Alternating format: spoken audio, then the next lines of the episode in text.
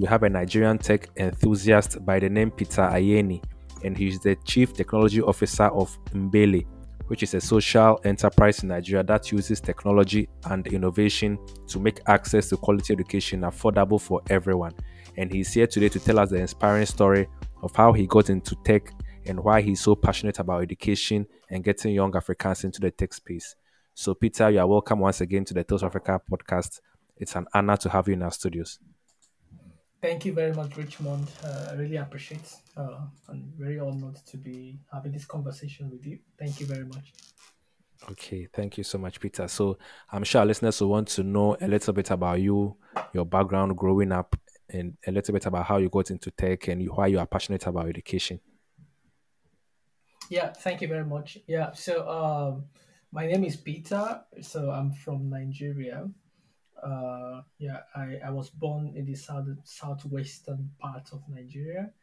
Yeah, I think that's a little bit close to uh, Benin Republic. I was actually born in a border town uh, Wow. between Nigeria and Benin Republic, and it's really uh, an amazing experience for me uh, growing up because of number one the culture mix and diversity in the space in which I grew up. Uh, we speak like different languages. Uh, we spend like different currency, and uh, it was easy for me. Like I, I do go to uh, Benin Republic uh, much more easily and back and forth. So it was really like a dynamic uh, uh, little town in which I was born. And so one of the things that actually uh, ignites my passion for technology and entrepreneurship actually number one comes from my mom. Uh, in terms of entrepreneurship, my mom she's really very very enterprising, uh, and I've watched uh, build amazing businesses and stuff, and the tenacity she has is really hardworking. So I think I pick a lot of those uh, uh, values uh, from her. And also, I'm a very, very inquisitive child myself. I, I study a lot, I read a lot. So, uh, and that uh, ignites my passion to be able to create things. Uh, I remember very well some of the first business endeavor I had uh, was creating a stencils banner for a church, in which I made I think 650 naira at the time. I don't know, 650 or 300 and something naira. And I used that money to actually get a textbook for myself. And that was the first time I was like, make money and use that money to actually invest uh, for myself. And what did I bought? I, bought a chemistry textbook. So that would tell you how much I love education. I love studying. I love, uh, and like I said, I was very uh, inquisitive, very curious. Like I will read every book my hands uh, can get on. So, uh, so moving on from there, I've always had this creative part of me and stuff, but it wasn't really shining. So just like something I do as an hobby, but as a child, my my goal was I'm going to become a doctor, and that was what I really really loved to do. So and because of that, I have I know from I have like mentors like people who are in uh, medicine and stuff. Like yeah, for you to be able to do medicine, the bar is really high. You have to have all of these distinctions. You have to have this high score. It's really competitive. The university are going to pick few people and stuff like that.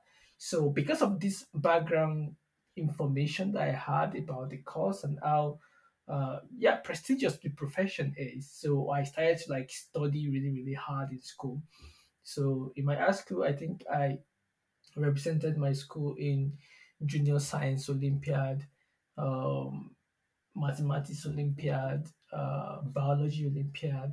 Like I was one of the very good students in my state and even go to national level to actually represent my state also. So I was a very, very studious child. So how do I go from a child that wants to study medicine and then find myself in uh, technology. So it didn't just happen overnight or I just like changed my mind. So there were some series of events that actually happened, and uh, and that was when I was in high school about my final year. So uh, I and a friend of mine, we are three friends actually. Yeah, because uh, in my school, uh, my school has what we call a half burden. It's not really common in a lot of schools. So the idea is that because my school is surrounded by higher institutions, and in the beginning, my school also was they call it Teachers College, so ITC, uh, because it's in Ilorin, Kwara State, so they call it Ilorin Teachers College. So, but the Teachers College doesn't really like uh, something that is full time because then they've now created a college of education. You know, when the British were around, so we have like this teachers' college where people can, after secondary school, you go there for like one year course, and then you can become like a teacher and stuff like that, and then you continue your training. So that was how the school is. But then when the College of Education came and stuff like that. So the Teachers College was converted into a high school, but they still run the Teachers College there, but it's only when we are on holiday. So because of that, my school have a unique infrastructure that the school can't maintain a full burden because it's a public school and how expensive it is. But they have hostels that students like us can take. And also surrounding university students and college of education students also share in the uh, apartment. So I got one of those apartments. I live in the school uh, with my friend. And also uh, the third friend happens to be a student, uh, a, a child of a teacher who they have, they live in the quarters in the school.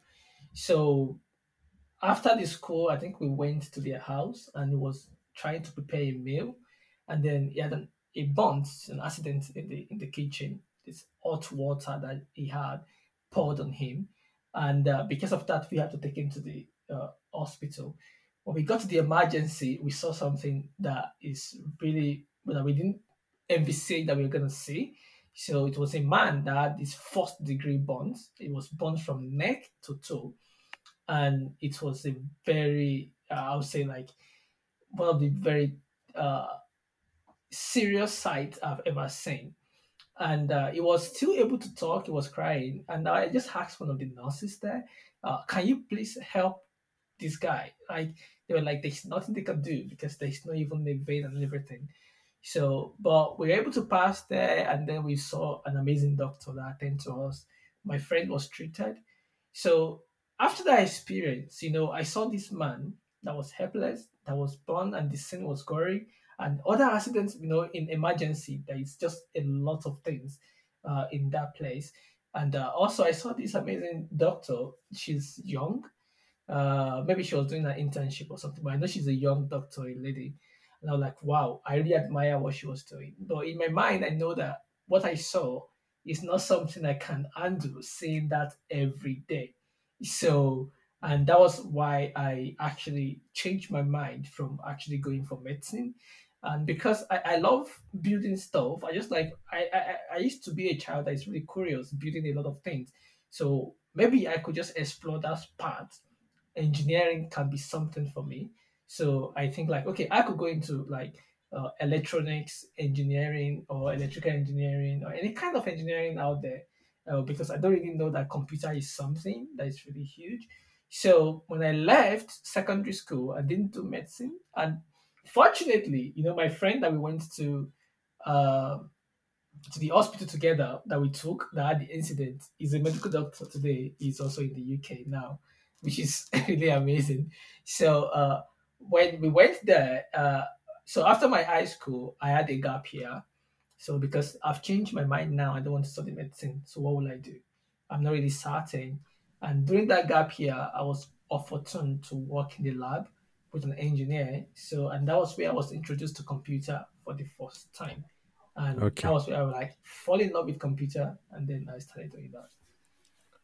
Wow, wonderful. Thank you so much for that. So we'll delve later, I'll delve deeper into your your your tech life, right? But before then, I want us to talk about your social enterprise in Mbele. So what you're trying to do with Mbele is trying to get affordable education or quality education at an affordable rate to young people, probably uh, people in less developed areas who may not have access to that kind of education. So can you tell us a little bit about Mbele and uh, maybe how, how what led to the creation of the company? Yeah. So the creation of the idea of Mbele is I've worked uh you know, I came for a very humble background Okay. and reflecting on all of my experience is this is the guy that was I was born in this little town, you know, and then I've transcended that to move out, uh, represent my school in the states, uh, win love award and stuff like that, and then get into tech. I got job in some of the biggest uh, company in Nigeria at the time, and uh, also I was doing amazingly well for myself, and got married, and then I was started consulting uh, for an NGO uh, in Nigeria. And that was the first time that I came across what social enterprise and uh, social uh, solution and impact. You know, we have these uh, SDG goals, right? So all of my life in tech, doing all of those things I've been doing, I've been like behind the scene. You know, I'm just the guy behind the computer working for amazing company. I think I did some work for amazing brands in Nigeria.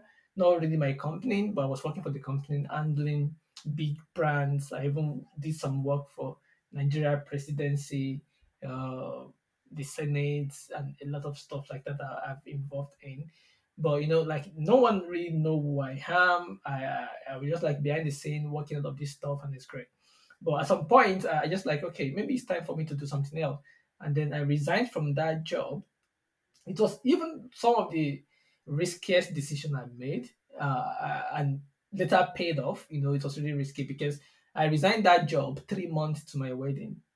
And it was really crazy. My wife was like what are you thinking? We're just planning to get married and you resign your job so, and sincerely, no one in my family or her family actually know that I didn't have a job when I was doing my wedding. Nobody knows I didn't have a job. So, after our wedding uh, in December, we moved to the capital in Abuja where I stay. I don't have a job. I didn't even know what I'm going to be doing uh, at the point. And during that December period, during the Christmas period, I think, you know, that was when a lot of organizations start to wind down, you know, and everything. So I got a call from an organization.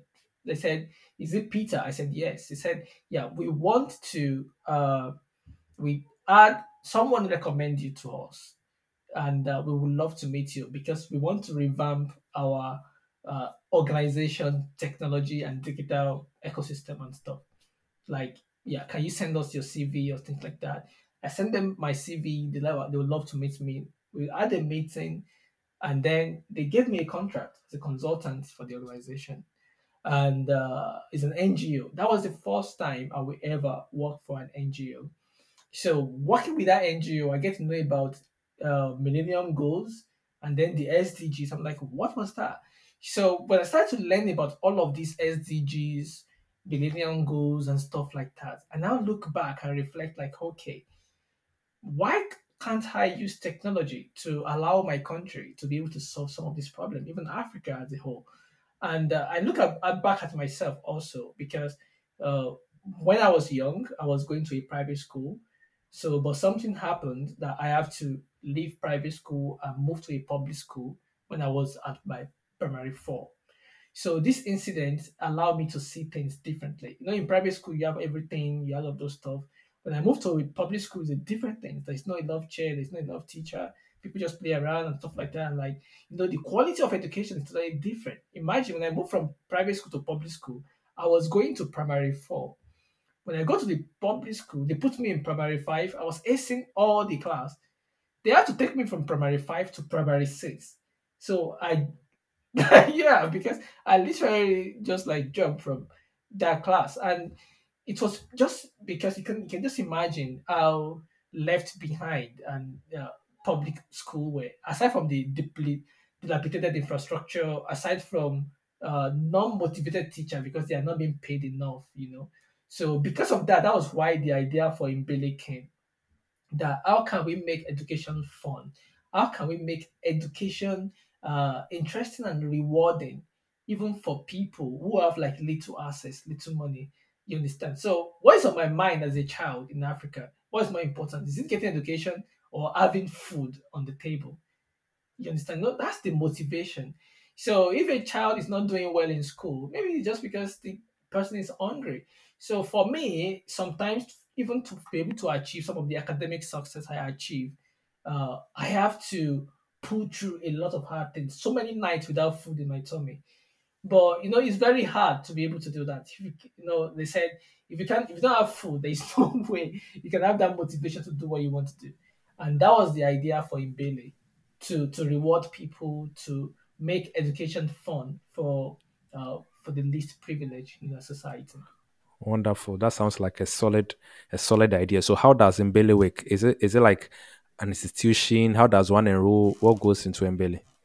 Yeah. So uh, the idea for Mbele was uh, really amazing. Just like I said, uh, when I started Mbele, I started uh, in 2017.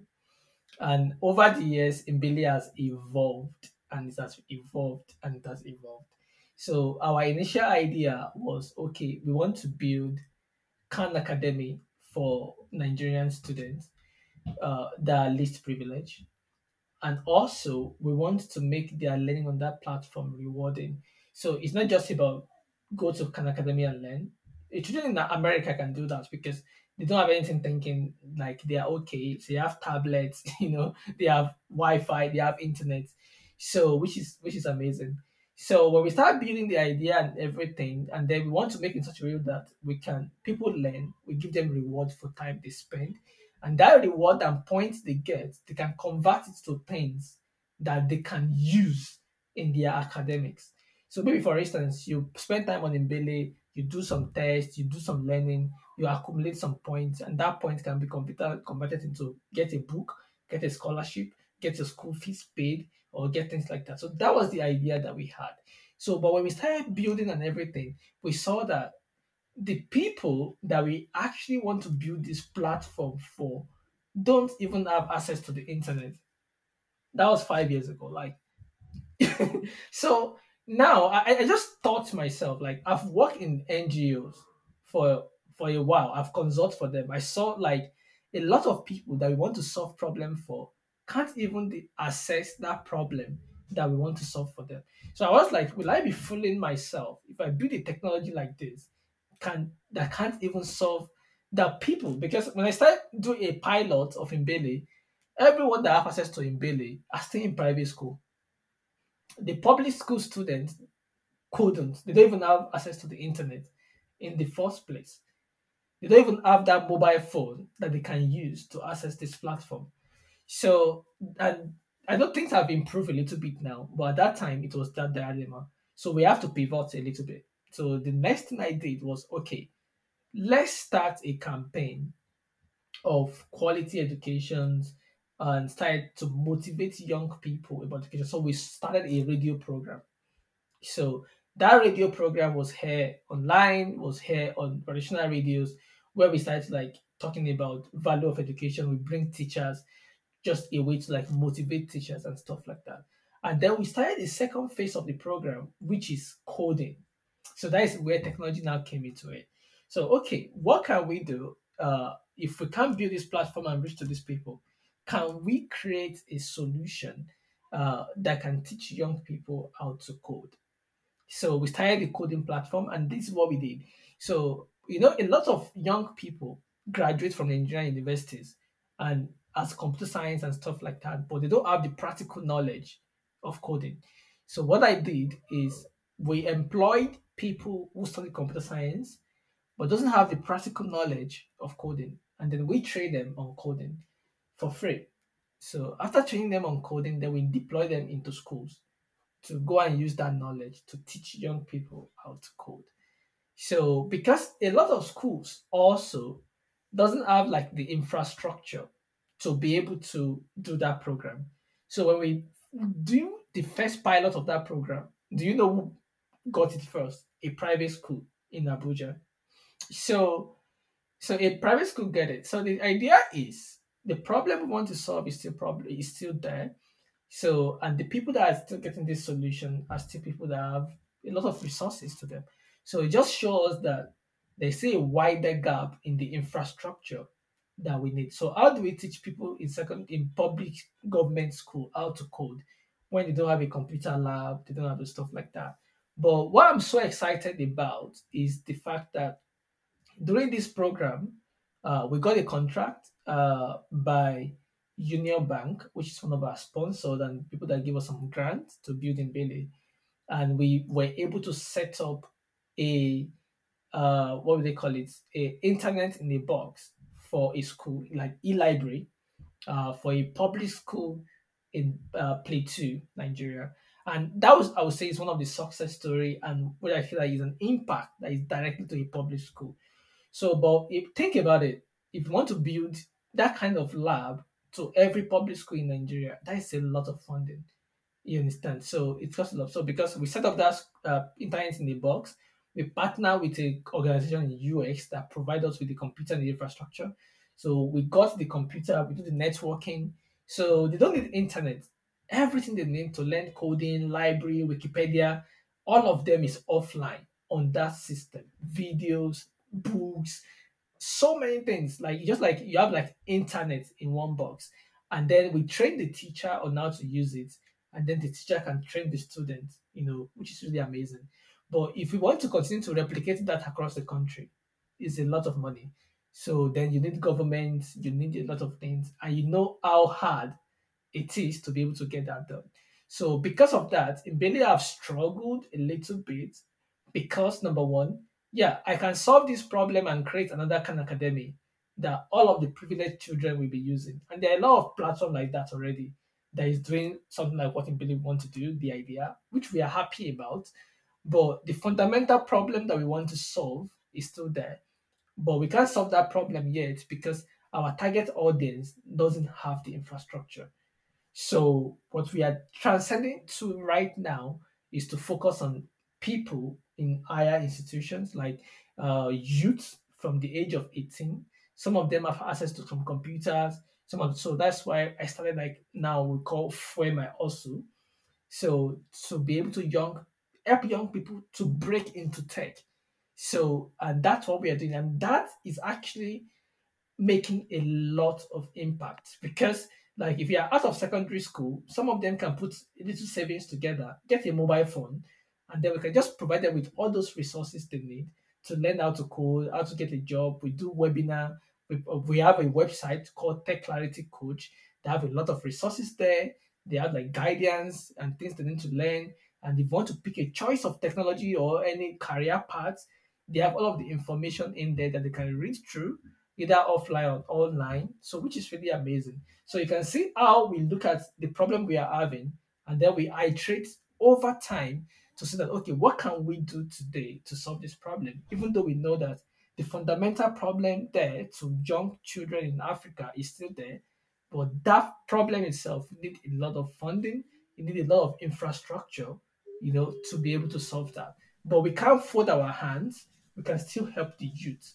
So our focus right now is on youth, uh, which I think have little uh, things that can to help themselves, and then we can just amplify those things by giving them appropriate knowledge. Uh, and we, we have been making amazing strides in, in that space. Okay, well done, Peter. I, I congratulate you for the good work that you are doing. So I'm sure this has also opened a number of doors for you and uh, one of the doors I know is that in 2018 we were part of the Mandela Washington Fellowship, right? Which is a fellowship, I think it's a year long or something like that fellowship in the US where you are trained and all that. Yeah. So would you would you like to maybe touch on that experience as a young African selected to be part of this prestigious fellowship? I know it's it's it's around that time again where applications are out, and I'm sure there's someone listening who is probably considering applying. So they will really want to hear your experiences and how they can also eh, you know be able to take part of it yeah. So uh, I, I think i think the most important thing in, in in life it's all about looking at problem differently. Okay. Okay. you know i used to tell people like there are a lot of problems in africa. There are a lot of things that we are facing. What should we do about it? Should we keep complaining about it? Or should we do something about find it? Find solutions so, to them. find solutions to them. Yeah. And that's exactly uh, what attitude and mindset we are trying to to to to nurture in a lot of young people. And that was what my experience was. I never knew I would be selected for my Mandela Washington Fellowship. So I didn't okay. even prepare for it. I was just trying to solve a problem. So I was trying to solve a problem that I, I saw was dead to me. So look at all of the path that problem have taken me to until I'm here I, where I am today. So and that's the idea. The problem you want to solve, you don't know where it's going to lead you. You know, and I would be very candid. Mandela Washington Fellowship changed my life in a lot of way. So uh, I was privileged to study in one of the most prestigious university in the US, Northwestern University. is a private school, and also their uh, we I studied at the Kellogg uh, School of Management, which is one of the prestigious and top management school in the US. So without whatever fellowship, I don't think I can be able to afford to study there.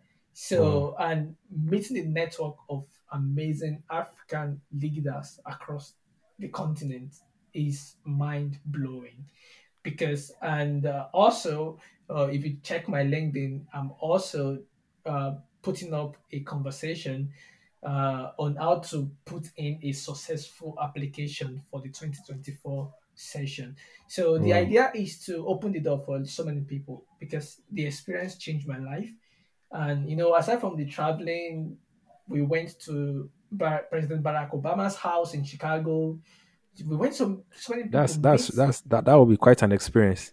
That's amazing. Like you, you know, we went to the house. We, we took a photo there. We, we even went to the president uh, Obama's uh, barber's shop, and you know, the the chair that he used to sat in is now been decommissioned. You know, it was Oh, there, okay.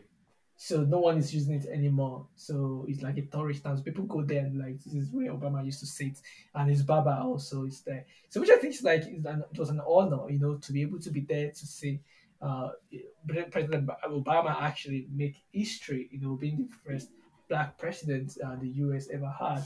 So which have opened hope and uh, inspired young Africans across the continent and even in the country in the U.S.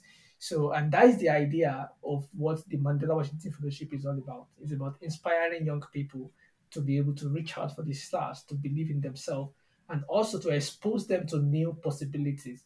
Because Mm. what the US gave us is new ideas, new possibilities. Okay. Like, wow, like a continent that is doing so amazing things. And then you also want to know that, okay, if, I, if they can do this, we can do that in our own continent also. And a lot of Mandela Washington Fellowship all over the continent are doing amazing things, which is really Okay. good. So I really recommend anyone listen to us to give it a go and, and apply. All right. Thank you so much, Peter. So right now, eh, across social media in Africa, people are assuming that oh, tech tech is the new gold, right? Tech money is nobody's size. Charlie, tech money there, you know, get size. It's even more than football money and all that. And I, I've also heard you. I've read articles where you've talked about how you are well off today because you are in tech and all that. I think there were some instances where you said uh, you know people who were doing kind of like this internet fraud and all that, but today uh, they are are you are so well off you are you are doing better than them some of them have probably even lost their lives in the process Mhm. so i want to know what advice would you have for young people who want to start out in tech they've heard that tech is the new gold and they want to also venture into tech but probably they don't know where to start from they don't know what tech entails and all that i don't know what, what do you have to tell such people Yeah. So saying techno- technology is the new gold, is the new this thing. Yeah. Yeah. I think we can't say like it's the new gold now. Like it's been like the gold like 10, 20 years ago. okay You know, just that a lot of people are not aware of it. You know, if you remember when the dot com rush started in the US, yeah that people were opening everything dot com dot com the dot com just that you know people started creating online platforms dot Yeah. com like uh, email.com uh something.com is so interesting. Like if you have like a dot com idea it's believed that people are going to invest into you. So just Oh, like yeah. the way we have the ai rush right now like Mm. you know imagine a lot of money like ai company are everybody's investing into all this ai thing. And like five years ago it was bitcoin right? It was yeah bitcoin Um, nfts nfts you know and and you know and also that's what i'm saying that the technology gold rush has passed. So Okay. we won't say it's the new gold. It's us, it's the gold. You know, it's the same. Now it's evolving into every aspect of our life. But I used to say to people, this is still the best decade to be into tech because there are just so many opportunities. And look at it today. We can do podcasts from miles away. I'm in the UK, you are in Ghana, and we can have flawless conversation like this. Yes. Like five, ten years ago, this is not possible. You At know, we have to be in the studio, we have to have all of these gadgets and everything. But right now, you can record from anywhere and then give it to a computer who is going to master, edit everything, tune it, make it better, and you can publish to every platform with just one click. Yeah. So that is revolutionary. And there's still a lot of opportunity in tech. So a lot of people say, where should I start it? Where should I go for? What should I look for? You know, there's so many things right now. But for me, I would say start. That is the only thing. So there have to be something that you are interested in.